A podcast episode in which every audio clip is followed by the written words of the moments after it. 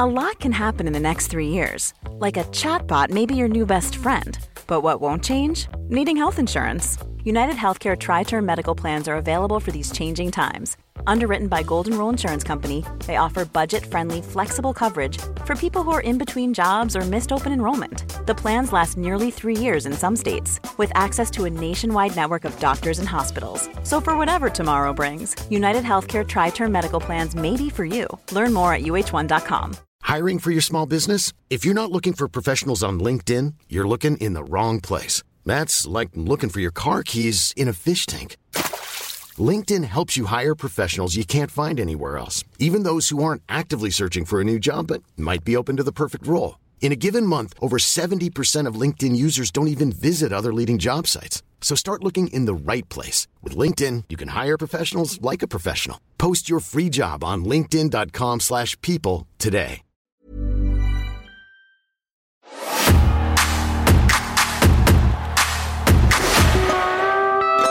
By the fifth episode, we just started getting really weird. I think I was naked in Al Snow's house by the fifth episode.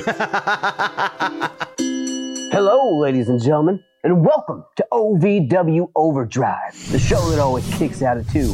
I'm Detective Brian Kinnison. I've been at Davis Arena for five days. I haven't used the bathroom while awake for four days. I've eaten three mice, but I figured it out, Steven. it sounds like you're putting the gauntlet down, you're ready for all comers, and you've been very impressive thus far. I see you holding on to that title for a long time. Oh yeah, me too. I'm not worried about it at all. And I'm not saying like I'm scared of you. You should be scared. Okay, this one's from YouTube. OVWs these days is not near as good as commentators of the past. When did you put Dean Hill's genitals on commentary? Their words are like farts to my ears. That's more offensive than the. I don't know how he got that many characters. Oh, it's YouTube. That's why. It is Yeah, yeah, it's not Twitter. That's genuinely from the bottom of both of our stupid idiot hearts. Thank you. Brian, the babe they call Brian. Now arriving on Cultaholic Island, it is the voice of OVW, Brian Caddison. Brian, how you doing? I'm doing lovely, Tom. Thanks for having me on your, your beautiful island. I must say, it looks a lot like my home, which is very inviting. we made your room look exactly like your your room, your office in your in your home. At great Tom, I was expense. just- I was just telling you, I, I felt like you and I couldn't uh, actually cross paths because we've been having trouble with scheduling. And Oh, th- mate, if we did, it would break the simulation. You saying you created a replica of my home? That just adds to the. I really feel like this simulation thing I might be onto something now. Here's the thing if you're listening to this at home. Here's the thing. Brian and I have been trying to get this interview together. I I think I think probably since the first appearance of Veer Mahaan. And and and and, I, and I'm upset that Veer came before you and I got to record this. You know, the universe sometimes the dominoes got to fall, and it, it was like you know, not before Veer, but right after. So like it had to happen. He had to come first, Veer Yeah, always comes first. or or fiftieth, or hundredth, or hundred fiftieth. The man came. That's all that matters. He Oh, came. He him. came and we all rejoiced. Um, but that was we, we are we're off the back of WrestleMania weekend. Uh, it's been a, a fun old time. You were telling before we started, you had yourself a little garden party for it, which sounds like a lovely time. It was beautiful. Uh, yeah, so it was just going to be uh, me and the wife because you know there's a couple like I with OVW it's hard for me to even keep up with wrestling as much as I used to because there's just so much to do. So I didn't even know really all the backstory going into. it. I was like, I really hope I enjoy this. You know, it's like uh, going to see a movie that you've seen ten seconds of a trailer of. You just you hope for the best. You know some of the actors, Uh, but so not only did we end up watching it, it ended up being really good. It ended up being fantastic. It kind of escalated because uh, Tony Gunn, OVW former heavyweight champion Tony Gunn, and his wife ended up coming over. Um, and then we had a couple of other friends that kind of reached out, like, you, you guys doing anything? I was like, well, apparently we are.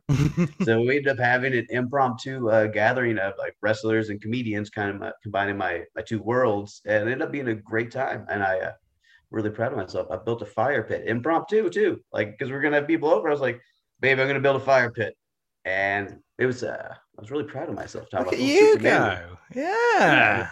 Tony Gunn had to help with the actual fire uh, a bit, but I was there and I supervised. I You were you were the best supervisor of that fire pit, Brian. It, it couldn't have been made without me looking over his shoulder.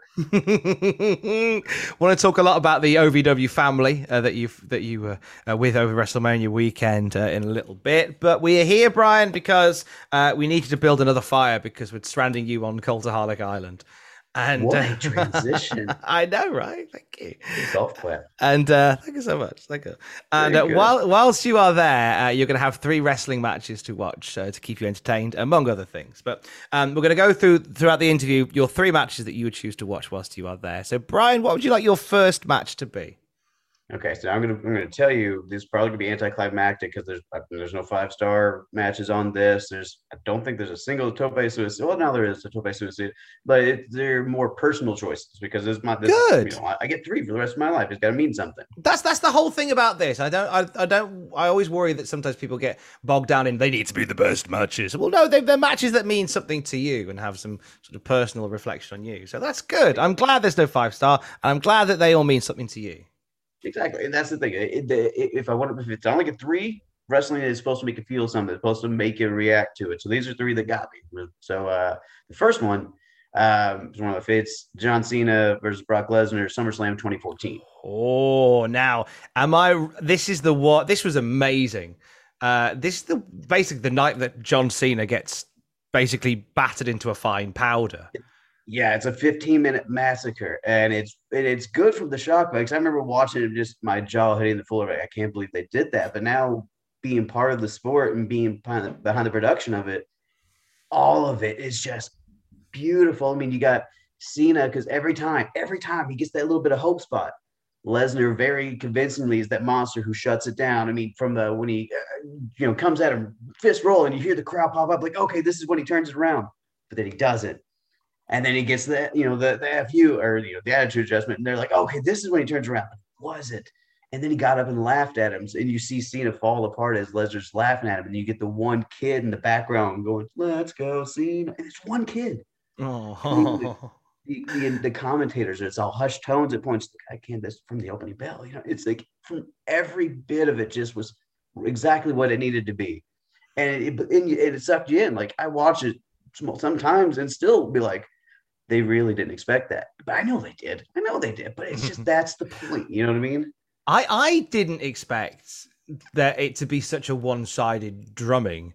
I really didn't, and and I like that in in only really in recent memory, WWE have got braver with doing stuff like this because historically like you know you watch stuff from the 80s and the 90s it's it's the main event that has to do all the heavy lifting. You have to have your broadways for the main event. You have to have uh, those 45 minute to an hour epics in some in the old eight in the 80s and then in the 90s it would still be the lion's share of the night would belong to the main event even if you know the main event couldn't really go the lion's share. I'm looking at you diesel and mabel. Um How dare you? How he's a king. But here's the thing with those two, on a slight tangent, is that Diesel and Mabel stank the joint out at SummerSlam '95, like some like 20 odd years, almost 20 years before the match that you've chosen. And then on the last Raw of 1995, they do Diesel versus Mabel, and it lasts 10 seconds. And it's Diesel just jumping Mabel, hoofing him in the face with a big boot and pinning him. And I was like, if that had been the SummerSlam main event, that would have been spectacular. But they great. weren't they weren't at a point to do that. But at this point, you had, you know, Brock Lesnar dominate and decimate. I'm trying to think in terms of hope spots from that match that you mentioned. I think that I mean, correct me if I'm wrong, because this is your match. I think there's maybe two. Uh, yeah, man. There's like two, two to four. Because I know he, he got the um, he got An the, FTF, he got isn't the it? FU. He got the mid uh, shots, and he got the um, um, I can't even remember what his submission is called. The right now. Uh, STF, the STF. There we yeah. go. He got the STFU in. So he got he got at least three, but every time that's the thing, because you heard that crowd just in what they're trained to do and that reaction to, oh, here John's gonna come back. And he did, and not only that, he looked embarrassed afterwards. And that's it's just mm, such a tasty, like everything, everything landed and Lesnar laughing at him and Cena just his face melting. Ah, I think if, if if Lesnar hadn't been sort of galvanized as the final boss of wrestling at WrestleMania 30 when he beat the Undertaker, I think that did it. But then they kind of went back a couple of paces because they had Survivor Series where Goldberg turned up and beat him in like a minute and a half. I was like, okay. But again, it's that bravery to go. We're going to put on a main event that's 90 seconds long. But it's Yeah. going to make perfect sense. I wouldn't want Goldberg and Brock to go more than 90 seconds. I think that's the adequate amount of time for them. it, it, it didn't go well the first time. Didn't Nope. go super great the first time. and you know, those who don't uh, learn from history are doomed to repeat it. And I think Vince was like, no, pal. I think 90 seconds is fine. Yeah, keep Give those less than a matches super short. So, um, a lot of these matches, a lot, a lot of the matches that we choose on on the Desert Island Graps, there's is something about where you were at the time that always rings a bit true. So, where was Brian when all when this was going on? Where were you watching? Uh, man, that was uh, I was a very different Brian at a very different time. Uh, I was living in a uh, studio apartment. Uh, I think I was working. I remember I was working at GameStop at the time. I just quit doing stand-up comedy, and I didn't really know what I was going to do next. So I was kind of at a really weird crossroads. Uh, but that actually, I will say to that end, that's probably a time I dug into wrestling a lot more than usual. Uh, It was, it's, a, it's a comfort thing. It's something I could watch and enjoy and lose my something. I know it's uh, corny or you know overstated to say that at this point, but yeah, it was a. It, you know, thanks for bringing it up, Tom. I hadn't thought about it, but yeah, it was a it was a low point. But wrestling was one of those things that I could lose myself in, and maybe that's why seeing something like that, knowing something, I was seeing something out of the norm or breaking that wave. Uh, maybe that did. Maybe, maybe that's something that stuck with me. I can't. I need to talk to my psychologist probably about that. you can talk to me; it's fine. But there's um, there is something about. No, I I hear you on the escapism front because that was wrestling for me for a long time was was escapism. It was having something that was that could take you out of whatever was going on around you that you could lose yourself in. And it still is. It's even though now like for for you and myself it's it's it's the job. Um I I mean I can only speak for myself so I'll ask you the question like do you I mean I mean obviously your WrestleMania weekend you've just had kind of answered that question but do you still feel like you can lose yourself in wrestling the same way that you did with with the Brock and Cena match?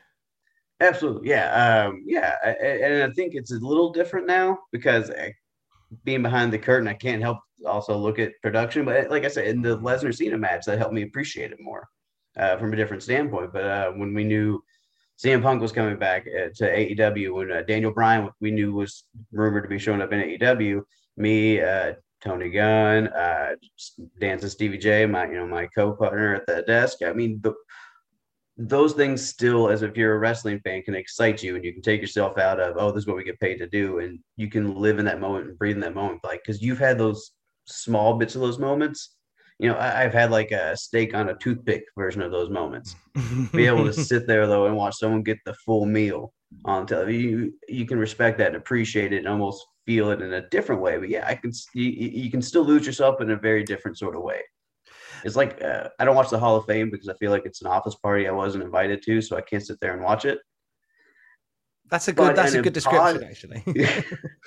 but in a positive way, that's how I feel about watching someone really get that full stake. You know what I mean? It's the exact opposite of this is an office party I'm not allowed to go to. It's a I'm watching someone really achieve their dream, really grab that brass ring, pal. Like I'm really seeing that escalation and uh, from a knowing what it feels like on a small version, it really makes you feel appreciated for that person all the more. If that makes sense. it does. When did you first get into wrestling? Uh, like as a fan or as a As a fa- as a fan. Oh gosh, man. Um, I can remember being tiny, tiny with uh, little Frankfurter fingers. Uh, you know, playing with the old LJN figures. Uh, my mom's boyfriend had a bunch of the old ones, so I can remember playing with those. I remember specifically an Andre the Giant, who his little dog had like bitten half the head off of. But I was like, still great Andre the Giant, fantastic.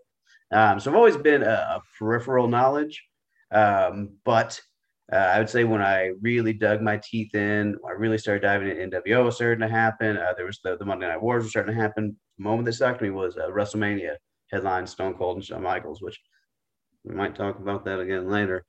But it was that Mm. WrestleMania specifically that dug its teeth in. I was like, all right, this is it. This is fantastic. Were there other people around you at that time, friends, family members that were wrestling fans too?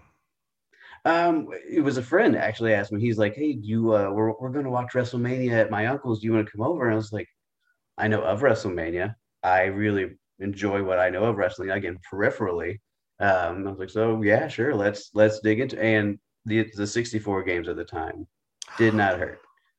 Did not hurt at all to help introduce. You know, even if you weren't uh, accustomed to it, you knew at that point you had some introductory knowledge. So I go over to this guy's this house. It was, it was I'm gonna lie to you, it was a crappy house, but I, it was one of those things where that everything around me went away as the pay per view started happening because you had uh, you know Terry Funk and uh, Cactus Jack versus the New Age Outlaws. You had Triple H. You had The Rock. You had X. You had X Pac. it was all it was a great. No, no, wait, no. X Pac was the next time. My apologies. So we're New Age Outlaws in DX. My apologies. Anyway, you had it. It was just such a good WrestleMania, and I remember this dingy house around me going away and just being sucked into this TV, and especially that that last sequence, Stone Cold, Tyson, Shawn Michaels. It was, again, it was just one of those moments where everything worked. Uh, N64 games you mentioned there. Are we talking um, Warzone, Attitude, uh, Revenge, or No Mercy? uh, we're t- uh, okay. Obviously, we started with Revenge. We're starting with the WCW game. We'll start with World Tour. Oh World wow! Tour. Okay, nice. Oh yeah. Well, that, that was I remember even I can go back and play now, and I'm like I don't know a good chunk of these people. Some of these are clearly made up, but then like knowing some of the names, but then knowing the other names are like people I should probably never have heard of, fascinated me. I was like, this guy is out there somewhere, living his life in Tokyo. and I'm this little kid in Kentucky playing the same on the 64 game, which was a ton of fun. Um, so that was what you know, obviously so World Tour, then you got WCW, Revenge. Um, yeah, but then obviously No Mercy. That yeah, so 64, that's where it really got me. I wasn't a big fan of the PS1 options. Nothing on the Hmm. PS1 really blew my hair back. But but I- No Mercy is is iconic, and the fact that it, to this day we still talk about it so fondly, I think speaks volumes. Well, I- I think the, a big part of that, I mean, for me at least, was uh, the creative character. How smooth and simple it was. It wasn't overbloated at the time, but you could still do enough. I made a blue version of Kane and gave him a different mask and called him Abel and created this own storyline. I was about to ask you about your creator wrestlers, and we now know it was a Blue Kane. Yep. so, Abel, Abel. Oh, sorry, Abel. I apologize. So, so how did it? So that you made the storylines because again, like with with with and and this is something that I did as well with with WrestleMania 2000 and No Mercy. We didn't have like the story modes, so you had to write it down somewhere to keep track of everything. So you had Kane. Were Kane and Abel a tag team, or were they uh, at odds with one another? Oh no, no, I had Kane and uh, Abel would, would appear during a Undertaker and Kane match as the third brother. Ah. Obviously, Paul Bearer in tow because I was young and I saw it happen with Kane. I was like, well, that's fantastic. Let's do that again. So yeah, that was kind of my thought. There is they would come out and actually have this, you know, brotherly feud to be a triple threat for a little bit, but eventually everybody comes together. It's one big happy family. That was my uh, that, that was my broken home dream. Is that they all just eventually get along. was that played out through rest through through the wrestling games then? the dream Yeah, of, and Tom, I, think I want to thank you for the free uh, therapy session I'm getting here that I didn't expect. really working through some stuff. This is good. Hey, you're very welcome. It's hey, and I like to thank you because what's happened now is for the second week in a row on Desert Island Graps, we've had a a a, a fantastic wrestling commentator talking about the video game No Mercy. It is what we call a unident, an unusual incident, and it's happened beautifully in two weeks. So I'm proud of that. So thank you for making that come alive. So maybe it's that's where the simulation started, Tom. That's where it all started. Was when we all first played No Mercy. It might do. It might do. Incidentally, if- should you ever bump into Tom Hannifan, start talking about No Mercy, and you guys will immediately get on. A- I uh, I actually it- I it's my he was one of my first fanboy Twitter experiences. Actually, I saw him. oh, nice. I'm a mark, man. I am what I am. I, we were at a small Yeah, be proud of we it. at- Ah, we wouldn't be in the business if we weren't. You know what I mean? Like, why would you be in a business of something you didn't enjoy? Enjoy what you enjoy. Uh, but I saw him at a small NXT show in like a nowhere Indiana, and I saw I wasn't expecting him. I saw him walk out. I was like, "Oh, hey, that's Tom Phillips." Yeah, know, I was like the only person that tweeted about it. I was like, "I just saw Tom Phillips. I got super excited." So I'm assuming I'm like one of ten tweets he got that night at this nowhere house show. then he he- liked it and retweeted it. I was like, "Look at me go!" Ah, what a guy! What a guy! I like that a lot. When you were so uh, you that you discovered wrestling and through the video games and watching uh, in '98, you were falling in love with it. Um, what was the what was the plan at this point for young Brian? Because I know you went to University of Louisville, and Mhm. what was it that what was the hopes coming at the other end of uh, of university? What were you hoping to to do?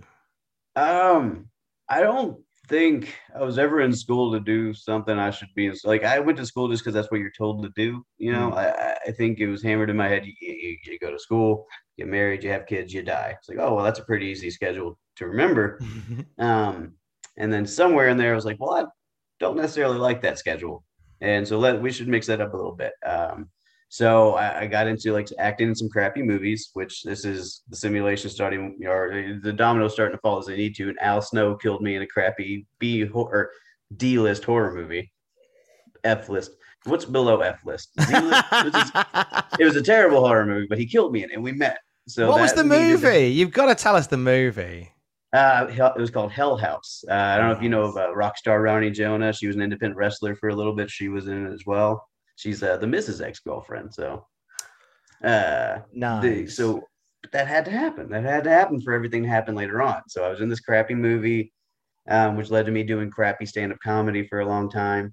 And I told you there was that dark period where I wasn't really doing anything creative, and it was kind of eating away at me. Where I was trying to do that, get the job, go to school, get married, have a kid thing, and just it didn't feel right. And I think sometimes the universe pushes you in a certain way um, when think when you're not going the right way. You just have to let it push you. So all of a sudden, I left GameStop. I ended up running into Dance and Stevie J. Uh, we, he talked about Ring of Honor one day. I was like, oh, let's talk about wrestling. We became buddies, started a podcast, had Al Snow on, and all just kind of went from there. So I got in, in school. There was really no end game. That was, I think, that was the problem. Is I didn't see where I was going or where I could go. And then when I kind of let go of the wheel a little bit and kind of fell into things that felt right at the time, I kind of at least didn't have so much of an end game in mind. I could at least see the next step. And I think that's the point of getting out of the cave is seeing the What? in front of you. What felt right about comedy at the time? Um, I thought I was funny, uh, which helps. You are funny. what are you talking about? well, that's what I'm saying. I thought I didn't say I was wrong. I was just That's okay then. That's okay then. um, no, I, so I grew up uh, before wrestling really took me over. Uh, I don't know if you remember Comedy Central used to play SNL reruns all the time. They they we had a little bit of um a, li- a little bit of that. Not so much.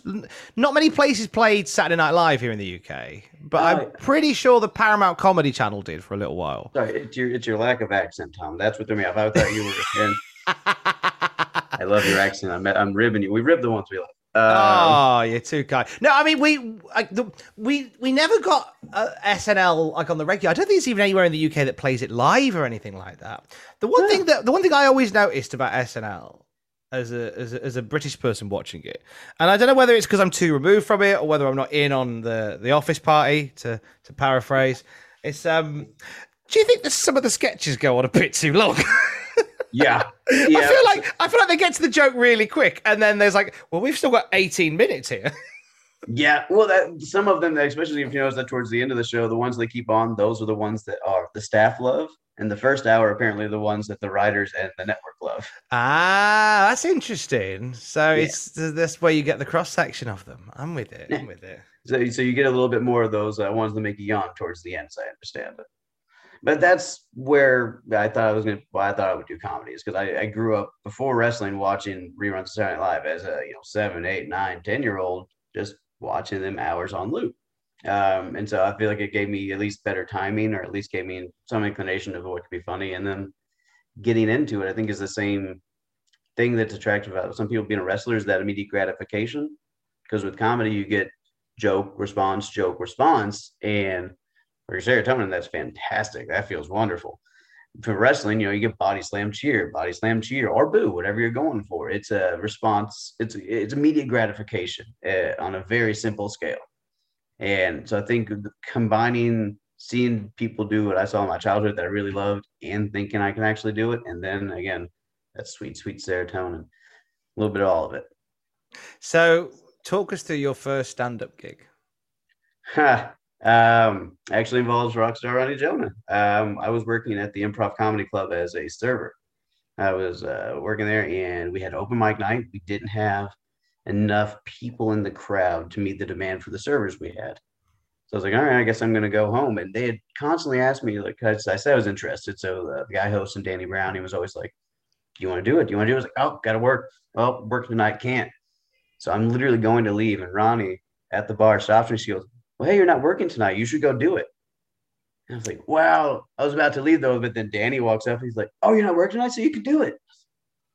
I guess I'm doing it. it. That so I kind of got forced into my first time on stage. But after the band aid was off, man, like it was one of those things. Like, okay, that went well, and I didn't die. So I think I can do it again. At that point, then, because obviously you you weren't expecting to go on, had you got Yeah. like some some material already in your head? Had you got anything planned, or did you think I'm just going to go out there and, and and shoot, brother, and we'll figure it out No, as we go? No, I didn't go out there and shoot. I can't. I feel like now I could work the crowd better. I feel like I could because I'm more uh, oh, excuse me. I'm sorry. I'm drinking my my, co- my colas over here. Uh, excuse me. Um, I think I can work a crowd better now because I'm used to it in front of Davis Arena, and I'm a little more interactive in between the breaks. You know. But then there's no way I could have shoot because I was never like on stage for anybody. So I went with what I had in my head as a loose idea. And what I learned is if you talk slow, if you don't have much to say, you can still fill a lot of time. and they always recommend anyway, and this is like a broadcasting thing that normally if you if you feel like you're talking too slow, you're probably talking Yep. at the right speed. Yep. And so Uh, well, pipe that if you- right back. I'm a, if you notice, I'm a classically fast talker. Um, so much so that before I go out to TV, Doug Basham or Tony Gunn will write "slow down" on my hands in Sharpie. So you you'll see some ah. like ringside photos where I'm doing this. If you look close at my hand, it'll say "slow down." That's not a bad shout because I do that sometimes when I when I'm on air. If, if I'm aware that I'm being loud or whatever, I'll have a little sign that says "slow down" or or "shut up" or something to it's that just- effect, just to keep you right. Right, you just need a little bit of reminder because you'll literally hear me pull the break in the middle of the broadcast. Like, oh my gosh, I can't believe this is happening right now. what a thing we are seeing. Like, but I feel like if you're excited, sometimes you got to go a little fast. You know what I mean? Oh yeah, it's just it's, it's and, and this is the the natural thing about working in a business that that that you love so much is that you sometimes will get carried away with it, and I always Yeah. find that I always have to pare back who and what I am in a lot of situations because if I'm if I'm hundred percent, it's it's Yeah. just it's just too much for people. So I forever forever have to pair. I mean, I mean, case in point, the microphone that I'm using here, um, the Blue Yeti, the gain is always permanently on minimum. Uh, Wow. Because if it's even a slight, because I'm a gobshite, uh, so if it's even slightly above that, then I'm stealing the term gobshite. I don't know what it means. I'm gonna please do. Just means that you just talk too much or you talk too loud or gobshite. Oh, it's, a, okay. it's a great British word. I highly recommend gobshite. Uh, I'm so there, so therefore, I have to always have it on. So it's a, it's a, it's an allegory for life. So it's like you always have to be the volume. Yeah, always have to turn the volume down. Oh, just well, see, I'm using my very people. fancy uh, laptop microphone. It doesn't have any settings, so you. Oh, very uh, fancy, very fancy. I like this tinny, tinny look, or this tinny sound. I feel like I'm getting. You sound lovely. I wouldn't stress. But with um with so you did your first gig, it went all right. You didn't die. Um, how long did you do the comedy stuff for? How long did that roll on for? Um, I man, I did it for years actually. Yeah. Um, and, and there was some success, man. I probably could have pushed a little further, but I also was a single father at the time, so I had a lot of my time, especially weekends, devoted to that. Um, but it went well. But what I noticed after a while, uh, it wasn't so much about being successful as a comic. I, I got to start doing hosting my own open mic at a local comedy club, and I got to work there as like a special like special uh, projects manager, basically. So I got to work with local businesses to do special shows, and, and but the big thing was the open mic because I got to bring in new comics and I got to help nourish them and say, you know what, maybe try this, this, and this. And I got to see them grow and flourish. I mean, some fell by the wayside, and that happens, but I got to see so many come into their own. There's like a lot that have actually went on to do more. There's Holly Lene, who's actually touring with Chelsea Handler right now. There's Ron Hirschberg, who's up in New York doing great things. Like there's some great comedians that I got to see in these open mics go from being one thing to another. And that was really more gratifying than any success I was actually having. Um, and there was like there's a big rift in the comedy community at the time. There was a lot of people that didn't want to come back to the comedy club because the owner had besmirched them or they had issues. And if that I made that my personal mission to bring those people back in. And that ended up, you know, bringing in a whole new wave of comedians too. And that was the kind of stuff that I found was a lot more, I guess, gratifying than actually getting that uh, pitch and response. You know what I mean? I did like hosting. I was a fantastic host, and I think that played into me being uh, doing commentary. So I was a better host than I was comedian. But I mean, host in the sense that I opened the show, but also host that I welcomed everybody that was on the show. It was important to me to shake everybody's hand and give you feedback on the set you did. It was more than just being a part of the show, it was building the show. And I think that's why being at OVW has been very uh, gratifying as well because I've got to take these guys under my wing that I see come like Gustavo. I love Gustavo with my heart. When he, as soon as he came in, I took the kid under my wing. I was like, I like you. Let, let's, and I saw him grow and get better and better. Now he's rocking on NWA. fantastic. Nothing to do with me.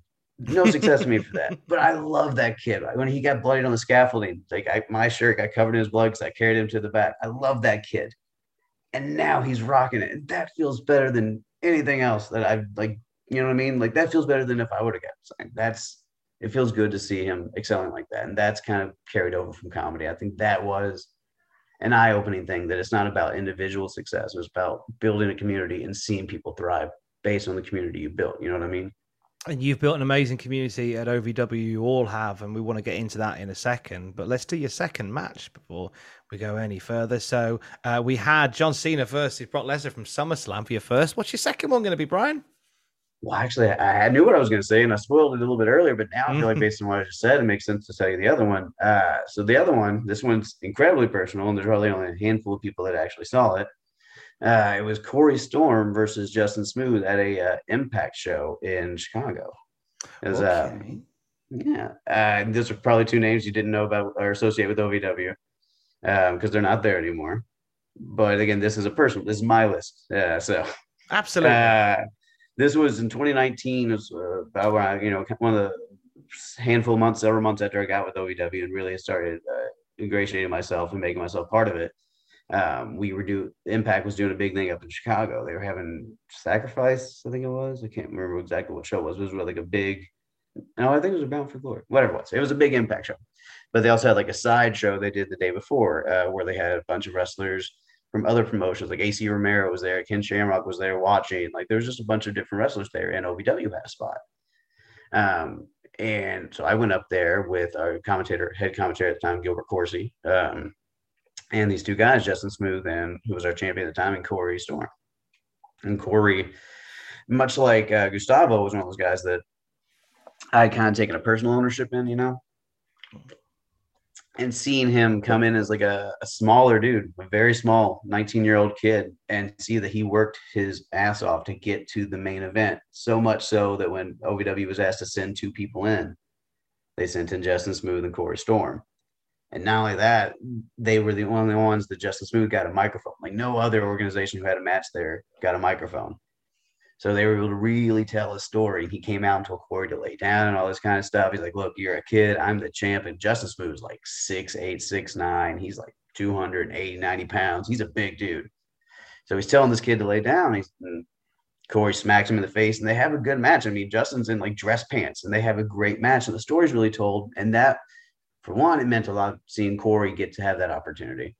So Justin Smooth, the same thing. Like he was one of the first people that Steve and I worked with backstage on like promos and packages and working on how to talk and developing his character. So seeing those two really fully develop and come into their own to the point where OVW is like, these are our best. These are who we send right now to show what we're doing. Seeing So those guys get that opportunity.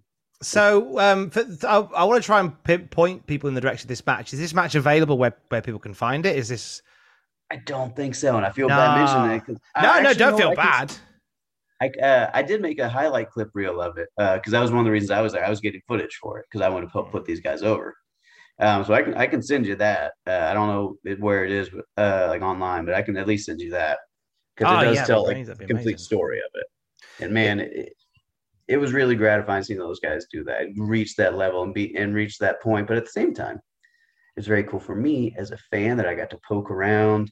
You know, I I, I got to actually shake hands with everybody. I got to talk to Josh Matthews like I meant to be there. Like, um, you know, have you heard of how Paul Heyman got involved? He was backstage. and the- Um, yeah, he, he he pushed in and said, "Oh, I'm a photographer," and he went in and took photos, didn't he? Yep. And and anything they're like, well, we need someone to do this. He's like, yeah, I could do that. Why couldn't I do that? I do that all the time. That's how I felt. Like anything I was there, I was like, I'm shooting promos. I'm like, hey Josh, I'm gonna do a video over here. He's, okay. I was like, I got the badge, so it's okay. See? Yeah, sure. I felt like that was my Paul Heyman moment. Like, I'm not a videographer, I'm not a cameraman. And that was me really stepping. I was the only director there too, like and producer for OVW. So I really got to step into a different role that I've ran with since then, not deprived from my my cold dead fingers. But that was a really cool moment. And it was I got to take my now wife with me. That was the first time she really got to do a wrestling thing with me. Her and I went on that trip to Chicago. So it's something her and I'll always have as well. How is your wife with the whole wrestling thing? Is she a fan? Uh I wouldn't necessarily say she's a wrestling fan, but I think she likes it more than she used to Um, but man, she's a champion. Uh, she's well, she means she's my best friend for one, but that's a whole different thing. I I could spew about her all day. We're not going to get into that time. We'll do that on our upcoming romance podcast. Um, Don't spoil the surprise. People sorry. Oh gosh, sorry. I told him what's in the box. Um, no, she's incredible, man. Al told me very early on because like her and I got together a little bit after I was at OVW, and I told him things were going well. He's like, you know, you need to make sure she's okay with this business. He's like, you know, that's a big part. They can love you, they can love you endlessly, but they have to understand what this business is. He's like, that's a whole different type of person. And I think probably about a year and a half into it, maybe a little over, like we had filmed the OVW Christmas special in our den. Like, and she sat there with me and helped me set everything up, helped decorate the room. I was like, okay, yeah, I think she's a wrestling wife. Oh, bless her. Eh, It is one of those things, man. I think when you know, you know. And I think that was one of those moments when she never, she's never really hated wrestling. I think she's hated some of the scenarios it's put us in, but she's always been incredibly supportive. And I, I couldn't have gotten as far as I had without her. Like we even did a, um, a carnival outside of Davis Arena, and she was right there with me, trying to call sponsors, trying to get everything together. She's, she's a plus, man. They're And she loves England, so you might run into us one day on the streets of England. So don't be surprised. She's from England, you say? No, she uh, she says she is. She loves England. She's a gigantic fan. Like she when like say like an American Express commercial comes up and they're like, "You could travel to England." She'll go. Oh. she wants to go back, man. She's uh, desperate to go back. So sooner rather than later, you might see us popping around down there. Where whereabouts in England does she does she want to go? Um, I, baby, where do you want to go? London, It's always London. Manchester, Manchester's good. Brighton, Brighton. and our dog. She even named our dog Leeds, but we've been told that that is not a great area to visit. Oh, Leeds is Le- Leeds is all right. It's all right. her uh, her dad was at a uh, a concert and you know, there was someone from London there and they were like uh, yeah they're like oh our daughter loves it you know they've even known, uh, named her dog Leeds like Leeds have you been to Leeds oh, but someone from London would say that. There's a weird north south divide. Uh, Oh, between the oh yeah like so, so, London kind of scoffs and I, I'm a bit like um because I'm I'm originally from the Midlands so it's kind of it's kind of got no association it's kind of like border control so it's Ah. it's neither the north nor the south and um when I moved up here, I feel you know you re- you you see like the distaste that sometimes the south will have for the north of England, and it's it's funny to be on the other side of it. Oh yeah, yeah, it's a it's a very it's a class divide if anything else, but um because you say Manchester's one of the places, Leeds is fine. You know, my, my good ladies uh, from Yorkshire, so we know the area quite well. Uh, Newcastle upon Tyne's not a million miles away from from Leeds either, so we're, we're right at the top of the country. The name fits him man. He, he is a Leeds. I don't know. I've never been to Leeds but the name fits him. By the way I will be calling you Border Control Campbell from now on. I know I did Tom Tom Bigelow before. Tom Tom Bigelow was uh, it was we've uh, see this is this is the, what you don't get when you listen like the DMs that Brian have had I've had since since the day since the first vignette of Veer Mahaan arranging this. Yeah. we've gone through about 400 different nicknames and you look at us we've created such a banter and a rapport by not being able to have the show it's almost like we're friends it's great but, yes but if you come to the UK we must bloody do drinks and hang out and all that jazz we must Absolutely. do I'll be I'll be I, I got to hear you without all the game. Now, now it's a thing. I got to hear you without all the game. There you go. There you go. You got to do all that. You got to do all that. Although, like, if you go to Manchester, great. If you go to Leeds, that'd be great. If you go to London, that'd be fine. Brighton's a bit far. Um, but I get it. You got you got standards. You got you got boundaries, and I won't push those. ah, it's just it's, it is it's it's a lot. It's that's a lot of traveling. So that's about that's that's uh it's about nine hours on the train, but uh, it's be fine. It's it's much the UK is much. I know. I, it's weird to say. Oh, it's much bigger in the UK, but then you're like, oh, tr- oh, fun story that I have to fly to the next town in America, so I can't really complain when like Oh, we're as We big as we fly. are. We're, we're big drivers uh, a lot of times if we can, though, because we like to do our true crime podcast. Because I feel like we can solve it by the time we get to our destination. Ah, that makes sense. I'm I'm in awe of the of the indie workers in the US because when when I've had them on, they'll go like, "Oh well, we'll do the we'll do the we'll record in the morning because we've got a an 18 hour drive today." And it's just like, "Jeez, really?" I'm gonna shut up and never complain about having to sit on a train for three hours ever again. They're intense, man. They're intense. it's a long way to Uh, go. uh, Level X uh, with the Blanco Loco, Axon Ray, and Ellie, they will drive from Florida, literally drive from Florida up to, up to Louisville. It's like a 16 hour drive. They'll do the show, they'll go to sleep for like five hours, and they'll drive another five, six hours to the next show. It's insane. Like they're, I mean, I, I applaud their work ethic. I really do. But as a 30 plus year old man, I'm exhausted. yeah. Like I, I'm tired seeing the itinerary, itinerary, let alone doing it. right? It's I'm just- tired saying 16 hours. 16 hours saying that took an hour off my life, and I know that. Planning for your next trip? Elevate your travel style with Quince. Quince has all the jet setting essentials you'll want for your next getaway, like European linen, premium luggage options, buttery soft Italian leather bags, and so much more. And it's all priced at 50 to 80% less than similar brands. Plus, Quince only works with factories that use safe and ethical manufacturing practices. Pack your bags with high-quality essentials you'll be wearing for vacations to come with Quince. Go to quince.com slash trip for free shipping and 365-day returns. Here's a cool fact a crocodile can't stick out its tongue. Another cool fact you can get short term health insurance for a month or just under a year in some states. United Healthcare short term insurance plans are designed for people who are between jobs, coming off their parents' plan, or turning a side hustle into a full time gig. Underwritten by Golden Rule Insurance Company, they offer flexible, budget friendly coverage with access to a nationwide network of doctors and hospitals. Get more cool facts about United Healthcare short term plans at uh1.com.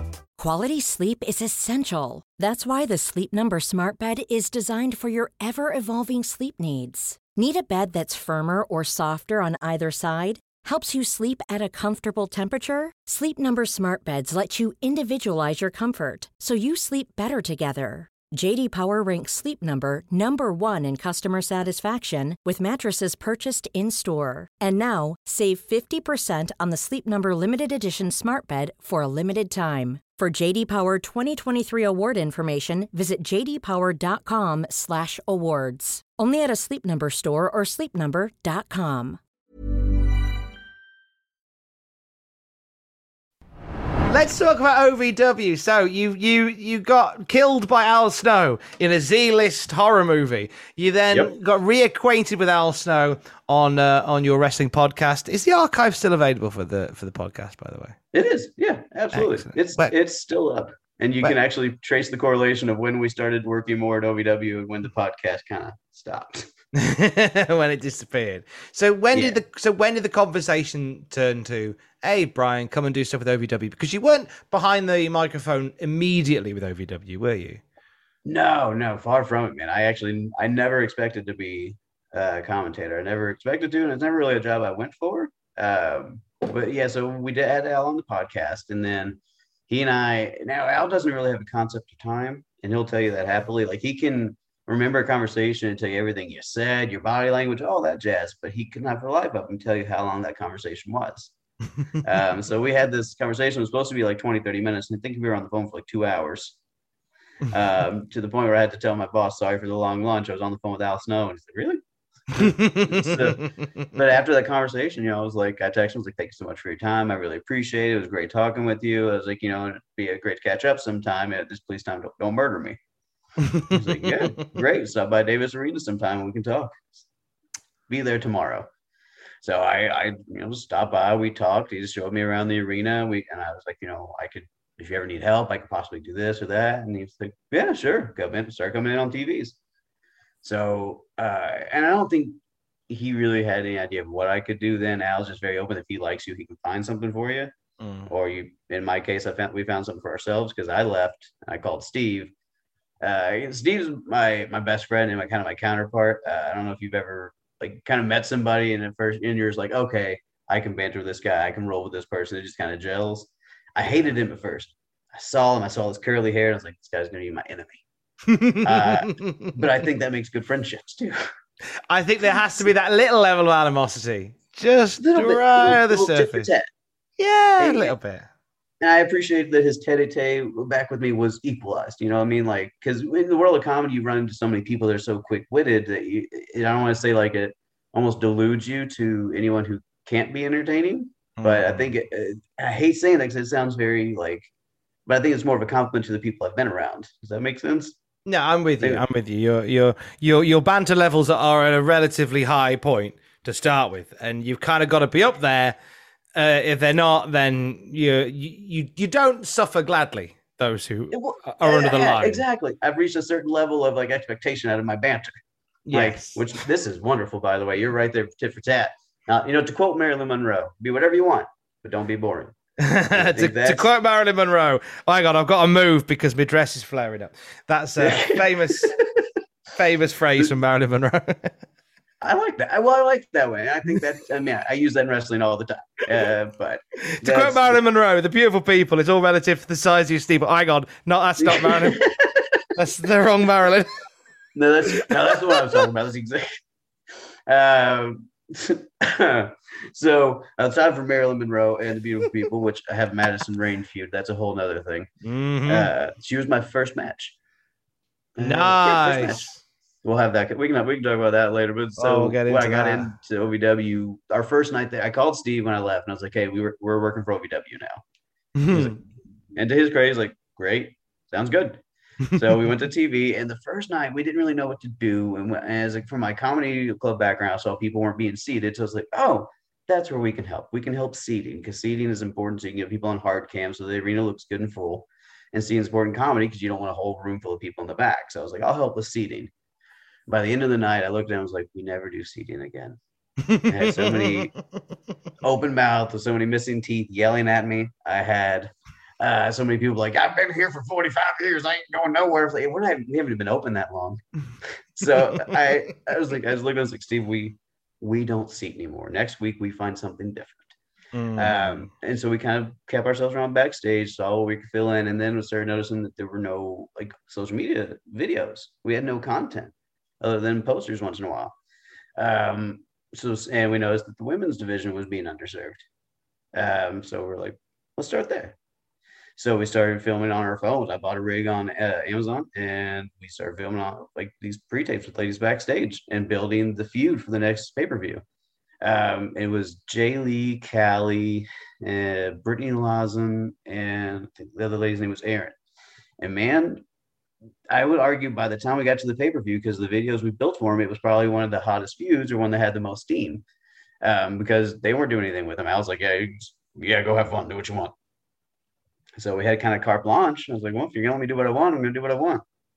We did uh we had uh, Steve's Jay Lee's bag boy at one point. She pushed down a cameraman. We did the spot where Jay Lee and Steve got in the car, and then Callie snuck up behind the back seat. And you saw she was back there all along, and then jumped Jay Lee from behind. Like we did a lot of silly stuff. We even dropped the line of you, the mistake you. And this is early on writing. Mistakes were made. She said, uh, "The mistake you made was that you left me breathing." That was the one thing I regret from the entire feud because those ladies didn't quite have that level of feud. Oh. But but you but it was high hopes and, and, and, and high ambition. That's all you that's all you can ask for, isn't it? Yeah, exa- well, Callie, and that's the thing. I think we had Lauren Person deliver it because Callie is one of those people. Again, I uh, we took her under our wing, and Callie really developed as a comedy character, um, which was beautiful. Like she loved working with us, and eventually she asked me to be her manager. So she was a comedy character, then decided to run for president, then asked me to be her campaign manager, which made me her wrestling manager. So that was another escalation of those things. Like we were doing backstage pre-tapes with everybody then. Everybody saw what we did for the women's division. So more people like, can you can we do something?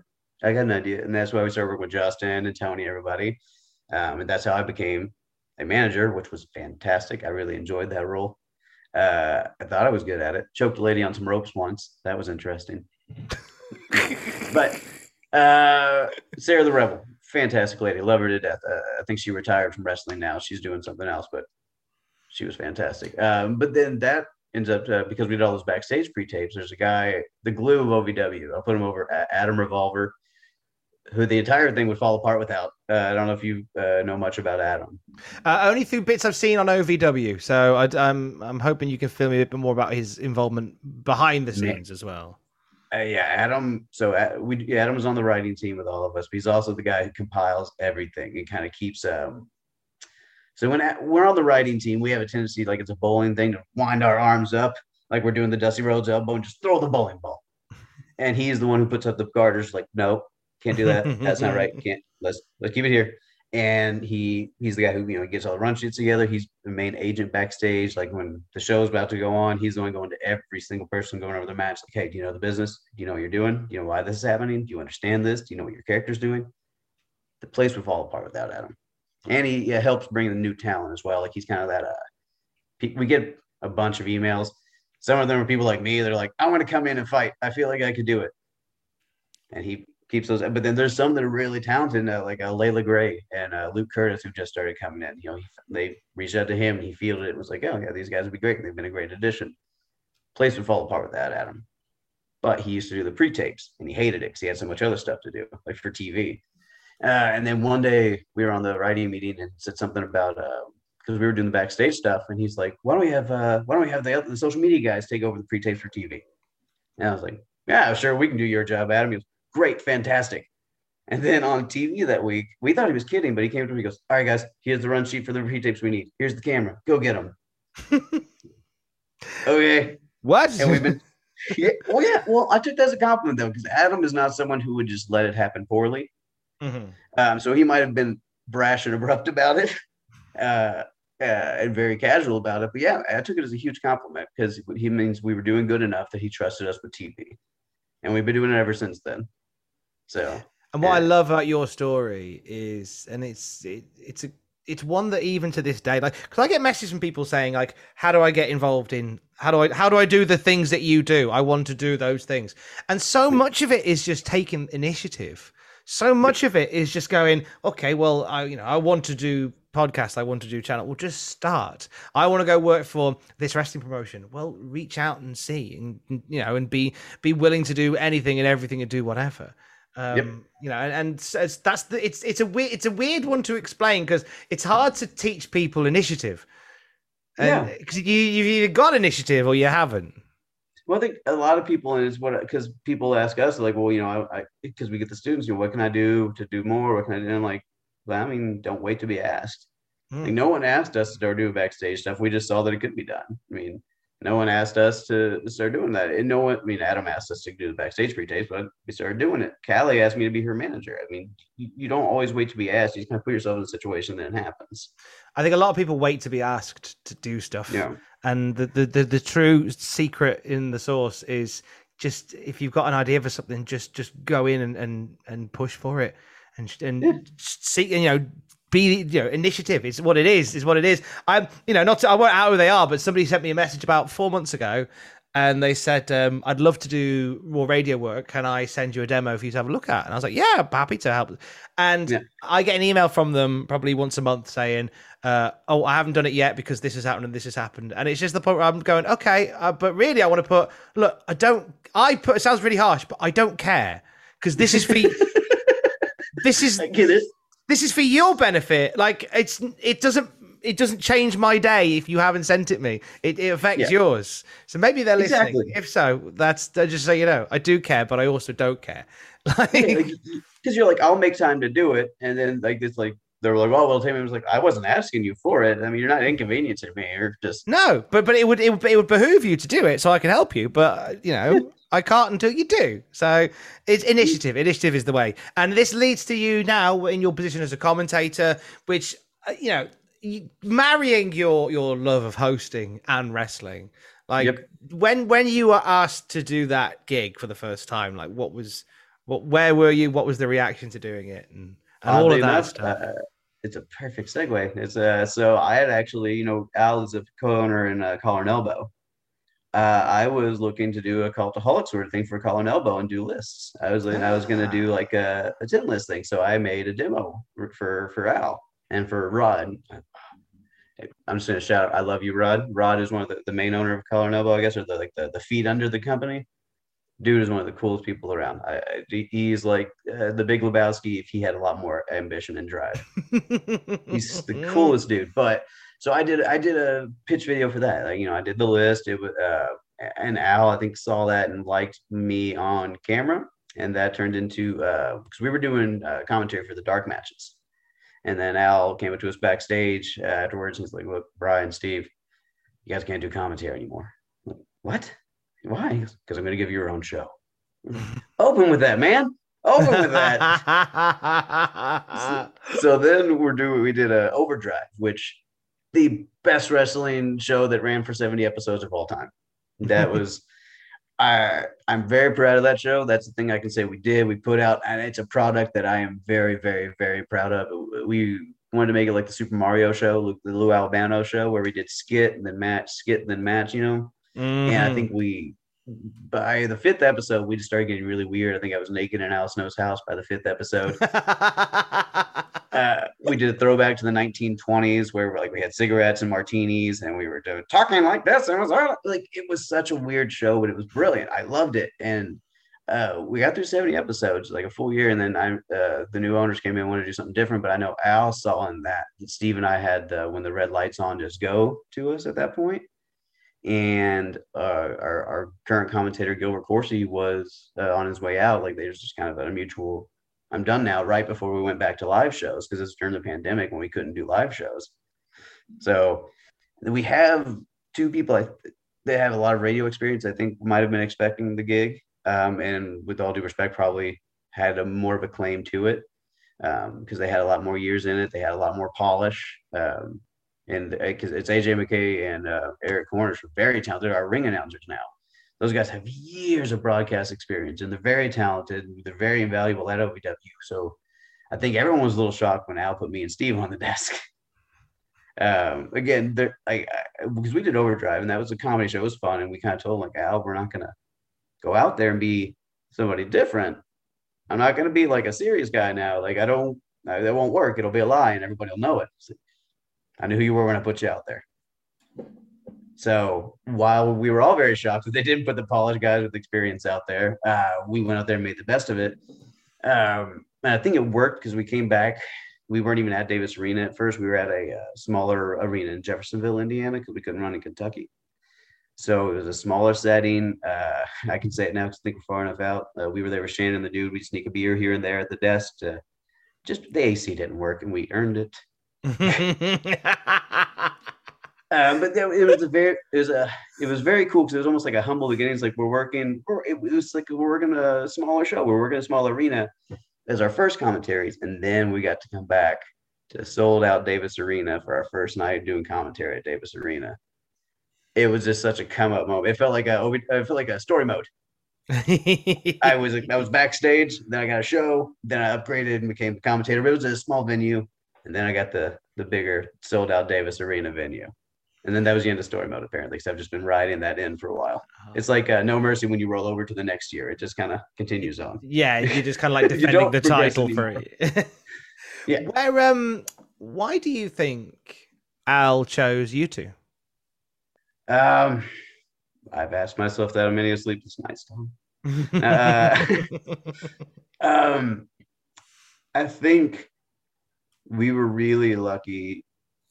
That's no, I gotta reword that since we're not really lucky to have a pandemic. We were lucky it, during the pandemic to mm-hmm. be able to work with Al in a very unique way. Because um, even for main TV, it became me, Steve, and Gilbert, and uh, uh, usually uh, Doug, or not Doug, uh, Man Beast, uh, Ted McNaler.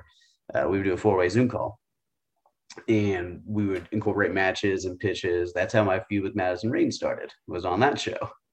So we were we that was very uniquely produced because um, we were all in the same arena, but we're all in four different rooms. And I was trying to communicate with all of us, and then Overdrive clearly was just me, Steve, our cameraman Daniel, which we called Mary at the time.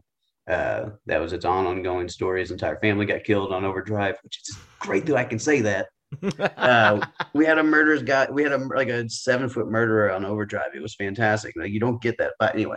Uh, so I think working in all these unique experiences and just you, he's got to work with us in such an intimate setting, just the four of us, and we would get to actually banter and work it out and figure out where we wanted to go. And he saw the ups and the highs and lows. They say I've read somewhere before that over seventy percent of marriages start in the workplace because you see the best and worst of somebody.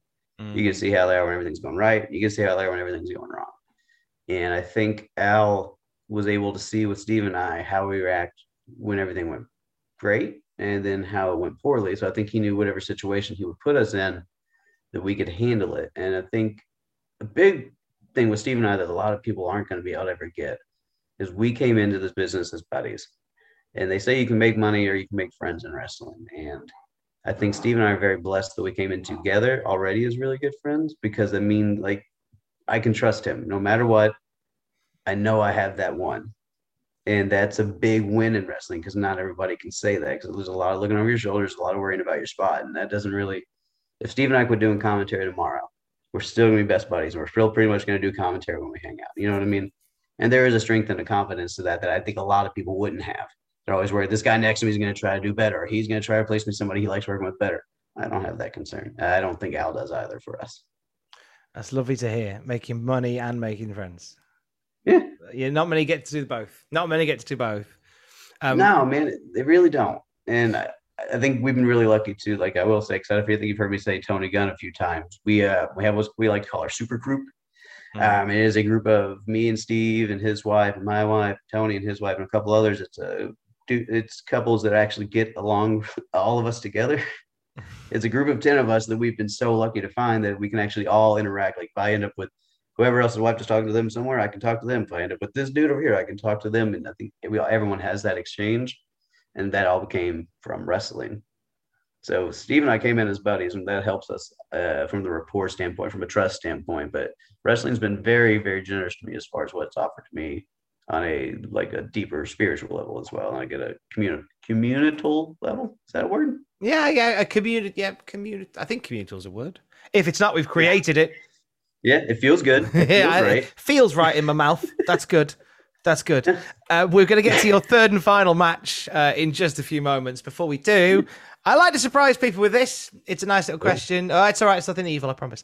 Because it's nice to get the first reaction from people as to what they and how they answer it. As well as taking three wrestling matches, I'm also going to let you take uh, a movie, an album, and a luxury item. So, a luxury item can be uh, a bit of tech. It can be something with sentimental value. It can be something useful. It can be uh, a whole number of things. We'll touch on that in a second. But a movie, if I was to say to you, Bryan, you could take a movie with you, what is the first movie that springs to mind that you would want to take?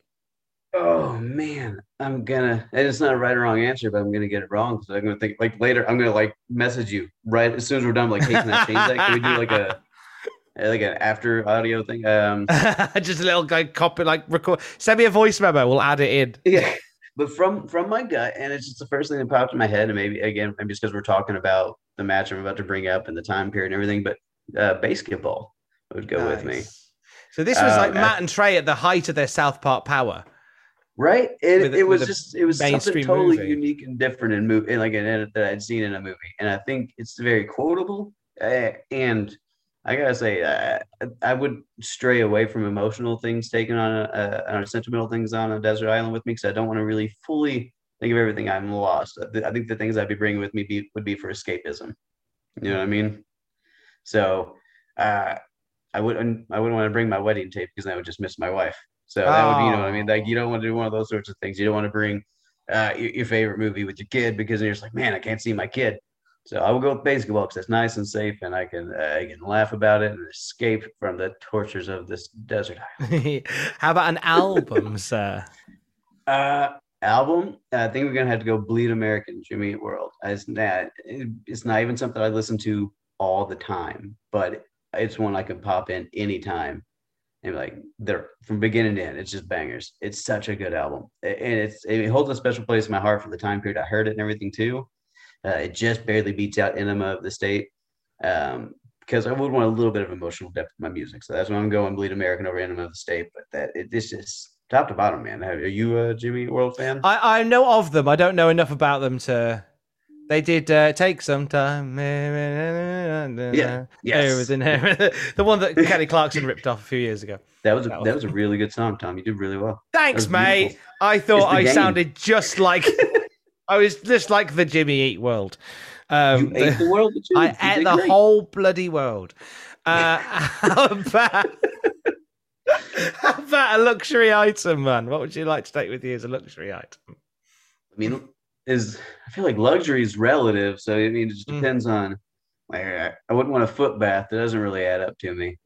Um, my phone would be nice so I could stay in contact and maybe get to the authorities to get saved. but I feel like that's a cop out answer. That is a cop out answer. I don't, I don't know if I can Um, let you take your phone. You know what? I'm gonna go. Uh, I'm gonna go massage chair with uh, because uh, we we sprung for the expensive membership at the gym because we we- we got our uh, our New Year's resolution. We're trying to stick to it. Um, but part of that was well, we'll pay the extra few bucks and get access to the massage chairs. And man, uh, you've seen uh, Addams Family.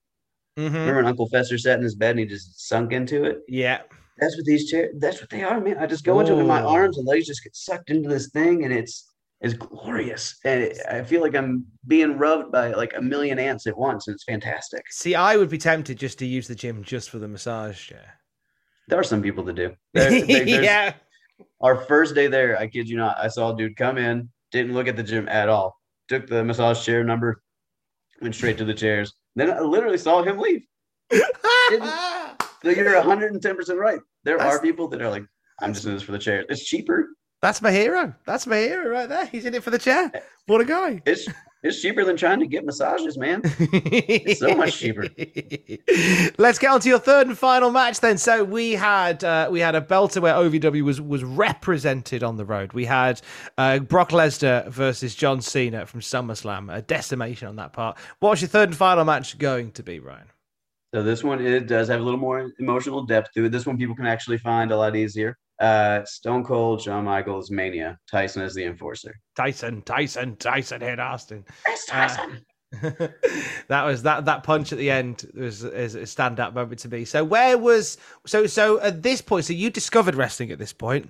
Uh, you you'd been switched on to it. Uh, you were playing uh, wrestling games at this point. But why this match in particular over all the other matches that you could have chose at this time frame? Why this one in particular?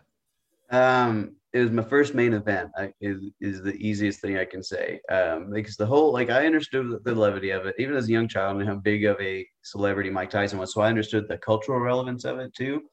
And just it was such for me, like at least at the perfect age, but that every match that night, everything just built and, and built and built and everything. I was like, man, I am a wrestling fan now. And they're like, well, great. Here's a good main event. I was like, whoo, it was just the right thing at the right time. Like when they when you get just enough room left in you for dessert at dinner, and then they're like, here's your favorite dessert. Like, oh, it could not be better. And it just everything coalesced in this beautiful moment at the end where I just kind of I again I wasn't aware of this dingy house around me anymore. I was totally there. I was watching Austin go for his dream, the sweaty bald man beating the snot out of this pompous long-haired guy with really cool wrestling tights. Those were, if you remember, he had the hearts with the X's over him on that one. Mm-hmm. And then you know, then you had Tyson, who even as a kid, I'm like, he's gonna get involved, right? He's got to do something. Like I knew nothing about the business or writing or anything, but I'm like, he's got to get involved, right? He's there. He's Mike Tyson. He's gonna do something. So it's something about all of it in that moment felt so magical to me. And I guess even to this day, even though I know there have been better work rate matches or better whatever's, that main event to me still just put against anything else. Like it was magical. I don't care. That was the one. It, you know, the next night, it was the reign of Stone Cold started. I mean, it, it was something about it, man. I again, it's a personal thing. It was the time of my life. It was where my brain was in that moment. It was the the endorphin rushes that are specific to that match that I can't tell you. I, and I know again there are better matches, but not to me. That was it. That was because I can rewatch that and know like that's the moment I became a big part of who I am. You know, there's not. I think that's something off wrestling offers that some things don't. Is that I can look back and say that's where this chunk of me came from. That moment, that match is where this part of me came from. I think it's it's there's an extra special feeling about it when you go behind the scenes on it and you realize that Shawn Michaels was was was like on like five percent stamina at this point. Like he'd worked for years and he, his back had been hurt back in January, and he just had just enough energy to get through this match. And it means even more the fact that this match was still very very good. Uh, and we, even with Michaels injured going into it, like he put in a career performance. Like I can still vividly see in my mind's eye where he's approaching Mike Tyson, holding his back, like you're saying, he's barely able to even get over there, but holding his back and still taking that punch because he knew he had to tell the full story all the way through. Like, even, and I think even looking back on, yeah, he probably lessened some of the stuff he would have done in that match because he didn't have to as much because he was a despicable heel at the time and he knew how to tell the story. I think that was a big part of it too. I'm like, this guy's such a jerk. I know he's good at what he does. And even as a kid, I'm like, I know he's good at what he does, but he's being a jerk right now. He could be working harder. Like hook, line, and sinker, man, all of it. And I think even like, you said, working with a half empty gas tank and being able to put out something that iconic. He, he I mean, he probably knew it was going to affect certain people. I don't think he knows the depth of like like I said uh, that a part of me was born that day because of what those two guys did. We had uh, an, another iconic Steve Austin moment just this weekend gone. So it's funny that we end on Steve Austin. Austin faced Kevin Owens, his first match since 2003. Uh, what were your thoughts as an Austin fan drinking the uh, the in ring return of Steve Austin in from WrestleMania? Uh, so he should always be drinking Miller Lite or Bud Light. Or, he shouldn't be drinking Tall Boys. It takes away from the visual. I need to see his hand wrap around the can completely. It can't, mm. it can't hang out below. I get it though, it's branding. I understand that, but man, he looked good. I didn't have an issue with it at all. I'm like he at Stone Cold stomping a mud hole in somebody, and he took a suplex on the outside. A 56 year old man. Yes, absolutely. I think he did a fantastic job, and the crowd ate up every bit of it. And I don't think there's really much more you can ask for out of that. No, not at all. We talk as well about sort of brave booking decisions because uh, that was kind of the, the John Cena Brock Lesnar match. We talked about that. This one was the the fact that you you you didn't announce that Austin was going to wrestle because you didn't want to like put any pressure on it. So, yeah. but then going into it, the idea of being like the Kevin Owens show is the main event of WrestleMania Night One. That's a weird choice if nothing physical happens. That's so like a lot of bravery in in booking like that. Uh, knowing, yeah. but then still knowing what we got, and I was I was thoroughly sports entertained by it. Well, right, and I think they're getting better at. They know people know what they're expecting. You know, they know what people are expecting. Like with Cody Rhodes, they didn't ever need to say Cody Rhodes because out there enough. They're like, we can just milk it. I think AEW did the same thing with you know Dave Bryan, CM Punk. They were great about. They're obviously coming we don't need to tell you. We'll just let you buy your tickets and let you get excited. I think hmm. WWE is doing a really good job about that. So with the KO show, yeah, I think you knew because there was all the rumors about matches. You knew there was going to be something at least longevity wise and physical. So even if it wasn't a match, it, it could be construed as a match. Because at the end of the day, and it's, it's the Al Snow and me, a match is just something you say you're having. It's piece of paper, it gets predetermined, blah blah blah blah, whatever. You know, Stone Cold comes out and fights somebody for 15 minutes. I'm still happy with that. You don't have to call it a match. I don't have to hear one, two, three. As long as you got a cl- good closing spot, you know what I mean? Mm, absolutely. But it was a nice touch, and it was very brave of them to go for it. It was a little quick how it happened. He's like, "I challenge you to a match." All right, boom, it's a match now. Like, I would have liked a little more, like you know, chutzpah and drama put into it. But at the same time, like you're right, I think it, put, it would have put too much pressure on it. The way it was was done fun. Mm, absolutely. I, I am so grateful the what Chan didn't come back. That was my one big fear. Mm, it, it, it eh. teased it. It teased it a little bit. And then if he does, if he does it full bore one more time, it's another ten years before we lose it again. yeah, I think he knew that as well. He knew the power that he had. Uh, the the his appearance on night two was was a wonderful surprise. I think because we, it's weird because despite the fact that like Vince McMahon was in the ring with Austin Theory, I remember thinking is Austin still around tonight? Is he there? But then a lot of people I spoke to went, didn't even think about Austin coming out. Didn't even think about it. And then so when he did, it was even better. And he hit the greatest the greatest stunner of all time on Vince McMahon. Oh god. Speaking of full bore and power, shirtless Vince McMahon at almost 90 years old. God, Ooh. yeah. Jeez. I want to look that good at his age. God. Right? I want to look that good now, actually. Looks like he can Come on, you're border control Campbell. Nobody can hold can the man still looks like he could bite through chains. I think he still does that, and somehow that makes his arms stronger. it was amazing. So I knew for some reason I felt it again. Maybe it's the attitude era. I felt it. I was like, this would be. Hold on, they're not going to bring Austin out, are they? It's like, baby, they're about to bring Austin out. Again, my beautiful wife's right there next to me. was Like, they're going to bring Austin out. It's going to happen. Like, what? Why? And then there it is. See, yeah, I know things. It, I it was, know things. But I guess I, I, it was my assumption that Vince isn't going to take his shirt off now unless Stone Cold is involved. Mm. Or under it'd be someone he trusts. He's not going to do it with anybody in the, in the in the new breed of people. You know what I mean? It's going to be somebody from the old school that he trusts, even if it's the ugliest. I thought he died. That was a terrible stunner, man. Do you know what? And, and, I'm I'm glad that I'm chatting with you today for for many reasons, but one in particular because um you, I, I, I'd like to think that you also appreciated the the man who deserves his flowers for that bit uh, as well is Michael Cole, because Michael Okay. Cole, God love him, when Ost when when that boot went in and Vince buckled and then staggered backwards, Michael Cole earned his flowers when he went, "Oh, Vince is trying to get away." Like, God Yeah. love you, Michael Cole. That's why you're the MVP. That's why you're the man. Yeah, no, because he had to call what was happening in front of him. He couldn't call what. That's the thing. Al tells me all the time. You can't call what's supposed to happen. Mhm. You got to call what happens. And good on him for being like, there's no, there's no. I, I don't know if I can curse on here. There's no effing way I'm going to bury the boss. You know? no, absolutely not. In making that decision, because he could have easily been like, look at that nine year old man crumbling like a stack of bricks. and he would have been justified. Everyone home would be like, yup. But he didn't. He protected the boss, and that's why Michael Cole is Michael Cole. Absolutely. I would have totally still called Al Snow old in that moment. If Al got kicked in the stomach and fell back like that, like, oh, look at that old bitch. Wow, that's terrible. Uh, you wouldn't then. You may not have worked for OVW ever again. I'm sure.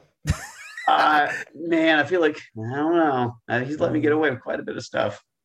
Uh, if you want, if you want to hear the dulcet tones, uh, you can do uh, on uh, OVW. You've got uh, once again the shows are back up and running. Crowds are back. Uh, we, this is going out um, the day after we record it. So going out on the sixth of April. So what's on the docket for OVW in the in the weeks to come? Uh, we're on Fight TV every single Thursday. Uh, that's our biggest global partner right now. Uh, we did just get on uh, YouTube TV on the Fight Network there, not to be confused with Fight TV, spelled totally different. Um, but we're doing that every single Thursday. And then on April 30th, we got Derby City Destruction coming up. It's uh, the next OVW pay per view is going to be on Fight. Uh, there are some rumors of things I've been hearing, some big names that might be coming in. I mean, obviously, we got Mahabali Shera as the national heavyweight champion. You can't just fight a nobody, and Jessie Godderz can't challenge for 60 days. I mean, I'm saying in Shera's video congratulating for the title. You saw Kurt Angle, you saw Jeff Jarrett. I mean, you, you saw uh, James Storm. You never know who's going to pop up in OVW, Tom. Mm, absolutely not. Yeah. If people want to keep up to speed with it as well as on Fight and stuff, can we find you and OVW online? Do all the plugs, sir. Absolutely. Oh yeah, absolutely. We're on uh, Facebook and Twitter, uh, Instagram. That's a whole different thing. It got that's embarrassing. It got hacked. We lost our Instagram. That's sucks. That happens. Don't really have a segue out of that. Uh, but we got, but we got our Facebook and Twitter active. Uh, you know, almost 100,000 followers on those two combined. You can always find us on there. I think it's at OB Wrestling. Um, and on YouTube, you can catch our weekly episodes if you don't have access to Fight or Fight Network or anything like that for some reason. Uh, YouTube, you can follow OVW uh, Wrestling and then OVW Weekend to catch our uh, one hour episodes each week. And where can we find you, Bryan? Me? Oh, you can find me on Twitter, Instagram, and Facebook, all at Bryan Kinnison with the Y, not an I uh, in the Bryan because I have some time value. See, it's an options thing. It's a power move. I like it a lot, and this uh, I've liked a lot as well, Bryan. We we spent long enough trying to get this together. It has been a deep joy to spend the last hour chatting wrestling and nonsense with you, and I hope we can find a, an awful excuse to do it again, or maybe in the UK when you when you, you finally We'll- get we'll do over the here. next one in person over a couple of brews. I'm, That'd be nice. I'm excited about that. But not in Brighton though. Don't go to Brighton; it's too far. Now, Bryan, or Leeds, as I understand. Le- Leeds is all. those- I don't mind Leeds because it's closer to me. Brighton's too far. honestly, I think we have to go to Leeds to get a bumper sticker of some sort, so just for our dog.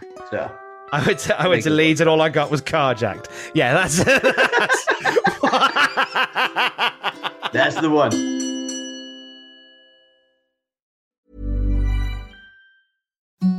Imagine the softest sheets you've ever felt. Now imagine them getting even softer over time. That's what you'll feel with Boll and Branch's organic cotton sheets. In a recent customer survey, 96% replied that Bowl and Branch sheets get softer with every wash. Start getting your best night's sleep in these sheets that get softer and softer for years to come. Try their sheets with a 30-night guarantee. Plus, get 15% off your first order at bollandbranch.com. Code BUTTERY. Exclusions apply. See site for details. Hi, I'm Daniel, founder of Pretty Litter. Cats and cat owners deserve better than any old fashioned litter. That's why I teamed up with scientists and veterinarians to create Pretty Litter. Its innovative crystal formula has superior odor control and weighs up to 80% less than clay litter. Pretty Litter even monitors health by changing colors to help detect early signs of potential illness. It's the world's smartest kitty litter. Go to prettylitter.com and use code ACAST for 20% off your first order and a free cat toy. Terms and conditions apply. See site for details. For all the wrestling headlines in just 10 minutes, search Cultaholic Wrestling News on Apple, Spotify, or wherever you get your podcasts from.